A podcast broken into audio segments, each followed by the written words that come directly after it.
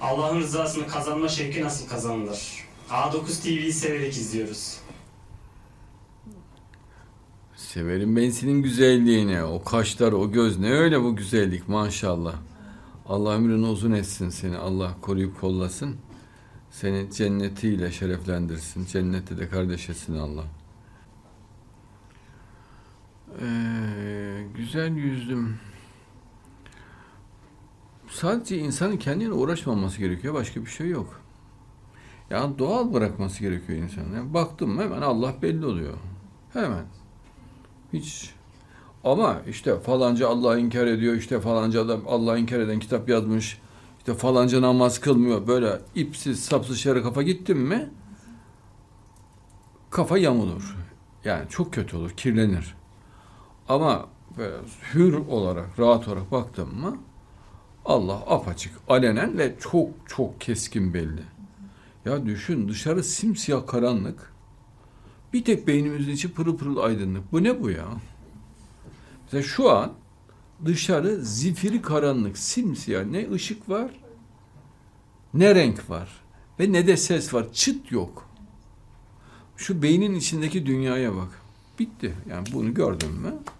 Bilgisayarlar, evler, süsler falan, insanlar. E, onun dışında bu kadar akıllı olan Allah'a güvenilir mi, güvenmez mi? Atomları bile biliyor. Atomun ne kadar döndüğünden haberi var. 15 milyar yıldan beri dönen at, her atomun ne kadar döndüğünü biliyor Allah ve nere, yani yörüngelerini biliyor. Bu aklın gücünü bir düşünün ya. 15 milyar yıldan beri dönen dünyadaki atom sayısını düşünün kainatta. Atomların elektronların, protonların hareketini biliyor.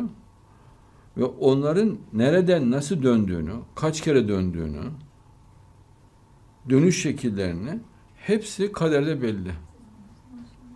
Ve hepsini bilen bir akıl Allah. Şimdi böyle akla ben güveneyim mi diyor. Güvercin aklı kadar aklıyla. ben güveneyim mi diyor. Yani bu çok kızdırıcı bir şey. Bir duyan için. Bayağı kızdırıcı. Senin aklın ne? Allah'ın aklı ne yani? Sen kimsin de Allah'ın aklına güvenme konusunda tartışma açıyorsun? Dolayısıyla Allah'a mümin tam anlamıyla güvenir, tam anlamıyla iman eder.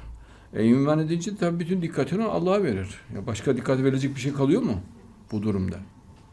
Ya böyle durumda olan bir varlığı düşünün. Nereye dikkatini verebilir başka?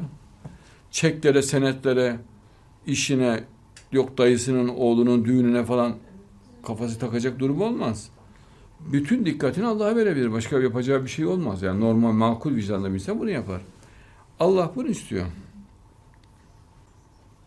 Mesela insan vücudunun 3 santimlik kısmında bile 20 milyon üzerinde mikroorganizma yaşıyor. Allah hepsini biliyor. Kofulları nerede, mitokondrisi nerede? Tek tek. Hepsi belli. E, bu kadar büyük bir akıl. Yani eğer görülemiyorsa bir insan tarafından o adamda bir şey var demektir.